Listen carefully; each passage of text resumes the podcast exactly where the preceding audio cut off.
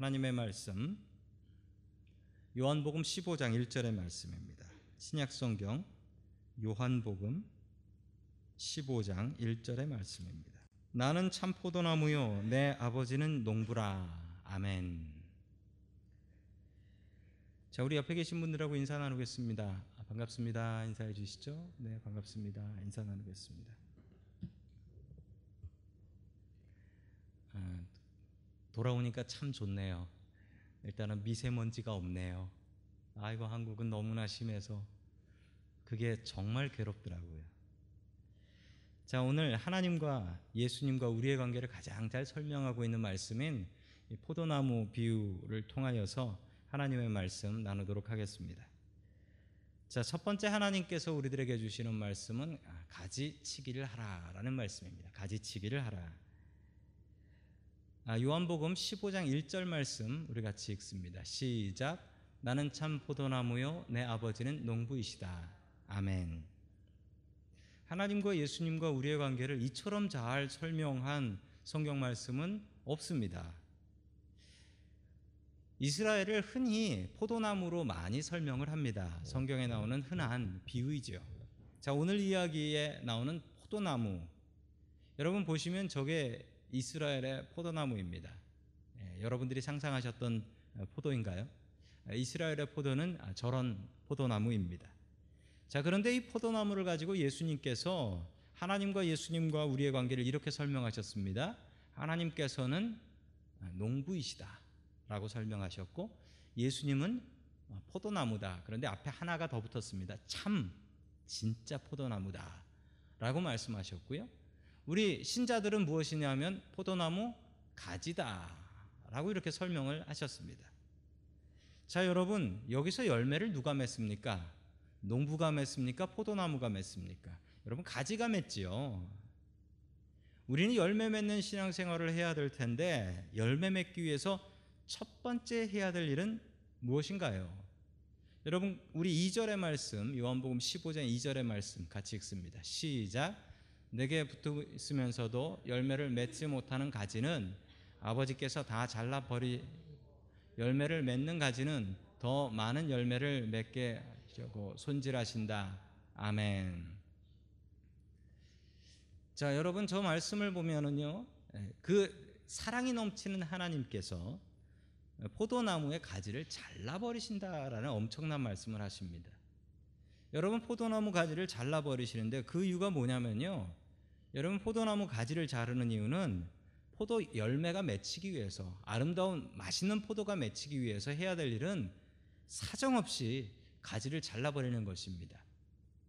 얼마 전에 뭐 저도 농사를 지어보지 않았기 때문에 TV를 통해서 봤는데 어떤 농부가요, 농부가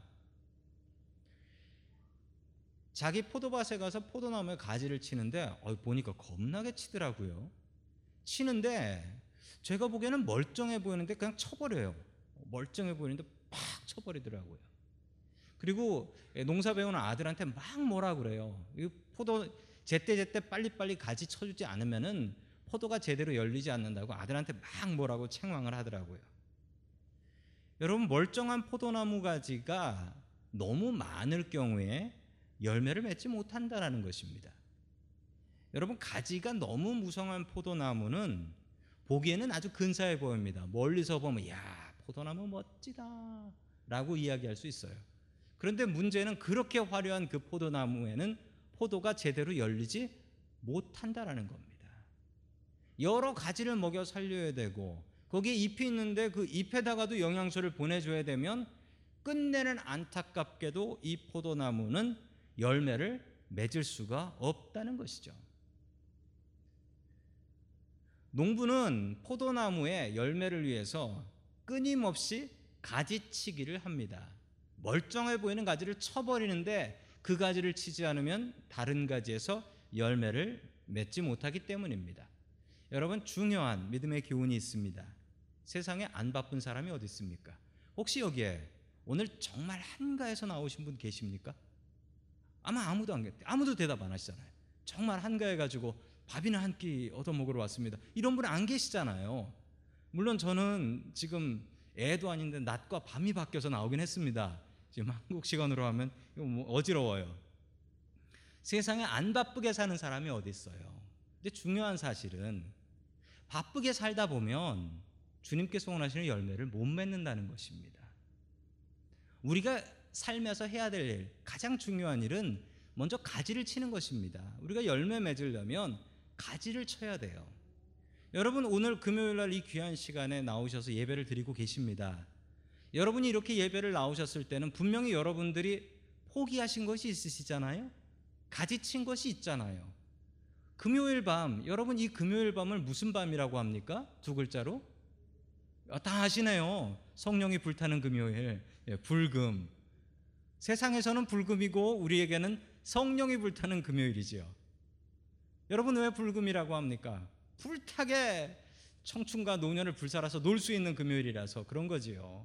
여러분 그 시간에 나와서 예배드리고 기도하고 성가 연습하고 이게 쉬운 일입니까? 여러분 이건 정말 귀한 일입니다. 여러분 가지치기의 모범을 보여주고 계신 것입니다. 여러분 삶이 화려해서는 안 되겠습니다. 우리의 삶에 나쁜 것들을 가지치기 하십시오.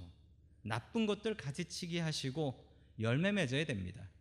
주님 앞에 제가 세상에서 엄청 바쁘게 살았거든요. 너무 바빠서 주의 일 못했습니다. 라는 핑계 대지 마시고 이런 핑계 안 통합니다. 우리의 삶에 가지치시고 우리의 삶 속에서 주님께서 원하시는 믿음의 열매 맺고 살아가는 저와 여러분들 될 수 있기를 주의 이름으로 간절히 축원합니다. 아멘. 아, 두 번째 하나님께서 우리들에게 주시는 말씀은 붙어 있으라라는 말씀입니다. 붙어 있으라.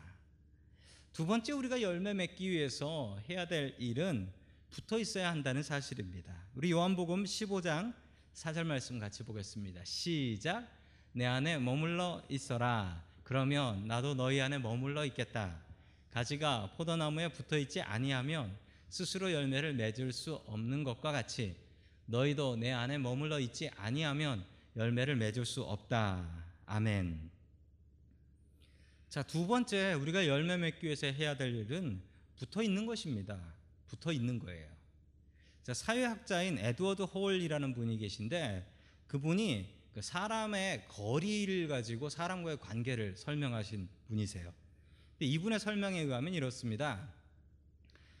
45cm 이내 첫 번째 관계는 45cm 이내에 있는 관계라고 해요. 여러분 45cm가 뭐냐면 성경에는 규빗이라고 나옵니다. 규빗이 뭐냐면 옛날에는 자가 없었잖아요. 그래서 자가 없어서 거리를 잴 때 몇 발이냐 그래서 몇 피트 그리고 규빗이라고 하면 이게 손이 요, 요 길이에요. 요 길이. 요 길이. 물론 여러분이 보시기에 이 길이는 무척 짧아 보이시겠지만 긴 사람은 길어요. 예. 김영남 집사님 같은 경우 깁니다 이게. 예. 이게 사람마다 달라요. 자, 이게 이제 45cm입니다. 안 돼 보여도 이게 45cm인 거예요. 이 45cm의 의미는 내 손으로 닿는 거리라는 거예요. 첫 번째 관계는 45cm 관계래요. 자, 이 관계는 뭐냐면 부모와 자식. 늘 안고 어렸을 때 키우던 그 부모와 자식 관계. 어, 그리고 부부 관계. 부부 간에 사이가 좋았을 때 연애할 때 관계가 이 45cm의 관계라고 해요. 결혼하고 나면은 45cm 밖으로 넘어간답니다. 자, 두 번째는 45cm에서 120cm의 관계래요. 요 관계는 친구거나 가깝게 지내는 사이면은 사람들이 이 정도의 거리를 둔다는 겁니다. 45cm가 넘어가면 좋은 점이 말을 해도 침이 안 튀겨요. 이 거리까지는. 자, 이 관계가 두 번째 관계예요. 친구와의 거리. 세 번째는 120cm에서 360cm. 한 3m에서 4m 정도 되는 거리죠. 이 거리는 어떤 거리냐면 비즈니스 하는 거리랍니다. 비즈니스 하는. 비즈니스 하는 사람과는 너무 가깝지도 않으면서 너무 멀지도 않게 자기 이야기가 잘 들릴 정도의 distance. 이게 business distance 라고 해요. 자, 네 번째는 360cm를 넘어서는 마지막 거리, 거리 인데 이건 뭐냐면 public speech라고 해요. 그래서 선생님하고 학생과의 관계 그리고 이게 설교자와 설교를 듣는 교인과의 관계가 이런 관계다라고 합니다. 여러분 그렇다면 우리와 예수님은 어떤 관계여야 될까요? 오늘 성경 말씀은 붙어 있으라. 45cm도 아니고 그냥 떡 붙어 있으라. 라고 명령하고 있습니다. 내 안에 붙어 있으라. 내 안에 머물러 있으라. 여러분 주님 안에 붙어 있는 것이 참 중요합니다. 이게 참 어렵고 힘들 때도 있습니다. 교회 안에 붙어 있기가 참 어렵고 힘들 때도 있습니다. 때로는 교회 오기 싫고, 때로는 교회 떠나고 싶고, 때로는 주님을 떠나버리고 싶은 그런 마음이 생길 때도 있습니다. 저도 그런 마음이 생길 때가 있었습니다. 그러나 제가 평생 주님 떠나지 않고 살았던 비결은 바로 이 말씀입니다. 내 안에 머물러 있어라. 내 안에 머물러 있어라. 늘 주님 안에 붙어 있으라. 그러면 열매를 저절로 맺게 된다라고 성경은 분명하게 말씀하고 있습니다. 여러분, 자나깨나 무슨 일이 있어도 나는 주님께 붙어 있어야겠다라는 이 마음 저버리지 마십시오. 잊지 마십시오. 늘 우리가 주님 안에 붙어 있을 때에 우리가 열매 맺을 수 있습니다. 주님께 붙어 사는 저 여러분들 될 수 있기를 주의 이름으로 간절히 축원합니다. 아멘. 아, 세 번째 마지막으로 하나님께서 우리들에게 주시는 말씀은 관계가 좋아야 기도 응답이 된다라는 말씀입니다. 관계가 좋아야 기도 응답이 된다. 어, 올해는 비가 많이 왔죠. 그런데 한 2년 전만 해도 비가 안 와가지고 참 힘들었잖아요. 이 캘리포니아가 물이 부족해가지고 너무 고생했던 기억이 납니다. 그래서 제가 얼마 전에 프레즈노라는 동네를 갔는데 여러분 프레즈노라는 동네가 그 팜, 파밍으로 되게 유명한 곳이잖아요. 그, 그 밭들이 참 많은데 거기에 지나가다 보니까 그 2년 전에 뉴스로만 봤는데 제가 눈으로 봤어요. 보니까 그 알몬드 나무인데 알몬드 나무를 말라 죽였어요. 농부들이. 왜냐면 물이 없으니까 알몬드가 물을 많이 먹는데 물이 부족하니까 어쩔 수 없이 살리기 위해서 한쪽 그 길이 있는데 길에 이쪽은 살아 있는데 이쪽은 싹 다 말려 죽여서 나무만 비틀어져 있더라고요. 여러분 농부가 그 나무를 말려 죽였다고 해서 뭐 사람들이 뭐라고 할 수 있습니까? 당신 참 잔인합니다. 어떻게 이쪽 이쪽 알몬드 나무는 살려놓고 이쪽은 다 말려 죽여요. 이렇게 얘기할 수 없죠. 여러분 하나님께서 우리에게 농부가 되신다라는 것은 하나님께서 우리를 키우고 살리실 수도 있고 말려 죽이실 수도 있고 설령 말려 죽이신다고 할지라도 우리가 하나님 앞에 따질 수도 없다는 사실입니다. 하나님께서 우리가 농부가 되신다는 것은 우리를 살리실 수도 있고 우리를 죽이실 수도 있다라는 것 여러분 그거 인정한다라는 이야기입니다. 여러분 우리가 예수님을 잘 믿어야 되는데 예수님을 잘 믿으면 기도 응답이 잘 될까요? 여러분 잘 됩니다. 세상 일도 마찬가지지요. 여러분 세상 일도 어떤 아는 사람 하나 있으면요 일 잘 돼요. 아는 사람 없으면 일 안 되는 경우 있습니다. 똑같은 것도 아는 사람 만나면 잘 되는 경우가 참 많아요. 여러분 중요한 건 뭐냐면 관계가 좋으면 세상 일도 잘 된다라는 거예요. 똑같은 걸 부탁해도 관계가 좋으면 잘 들어줘요. 근데 관계가 나쁘면 안 들어주는 경우가 있습니다. 여러분 우리도 하나님과의 관계가 그렇습니다. 여러분 우리가 하나님 앞에 기도할 때 어떠해야 되냐고요? 우리 요한복음 15장 7절 말씀 같이 봅니다. 시작. 너희가 내 안에 머물러 있고 내 말이 너희 안에 머물러 있으면 너희가 무엇을 구하든지 다 그대로 이루어질 것이다. 아멘. 뒤에 말만 먼저 보겠습니다. 컴마 다음의 말은 너희가 무엇을 구하든지 다 그대로 이루어질 것이다. 아멘. 여러분 어떻게 하면요? 영어로 한번 보지요. 영어로 보면 뭐라고 나옵니까? 앞에 게 if 만약 무엇 한다면 조건이잖아요. If you remain in me and my words remain in you. 우리가 주님 앞에 머물러 있는다고 한다면 그럼 어떤 결과가 온다고요? 우리가 무엇을 구하든지 하나님께서 그대로 다 이루어 주실 것이다 라는 말씀입니다. 여러분 이게 관계의 복입니다. 관계의 복. 여러분 사람하고 관계가 좋아도 뭔가 문제가 잘 해결이 돼요. 여러분 그런데 천지를 만드신 하나님하고 좋은 관계예요. 그러면 무엇이 안 되겠습니까? 여러분 무엇이 이루어지지 않겠습니까?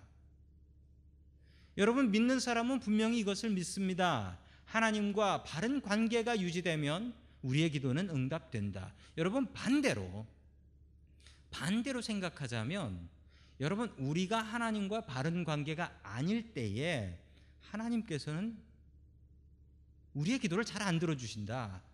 혹은 하나님께서는 우리를 기도시키신다. 우리에게 기도거리를 주신다라는 사실입니다. 여러분 여러분들이 사시면서 여러분들의 삶 속에서 걱정거리, 고통거리, 근심거리 있잖아요. 여러분 그 중에 어떤 것들은 하나님께서 여러분들 기도시키려고 일부러 주신 것도 있다라는 사실입니다. 그것을 해결하는 방법은 하나님 앞에 나와서 기도하는 거예요. 그리고 그것을 믿는 게 믿음입니다. 주님 앞에 가지고 나와서 기도하셔서 주님과 바른 관계 유지하시고 기도 응답받고 돌아가는 저와 여러분들이 될 수 있기를 주의 이름으로 간절히 축원합니다. 아멘.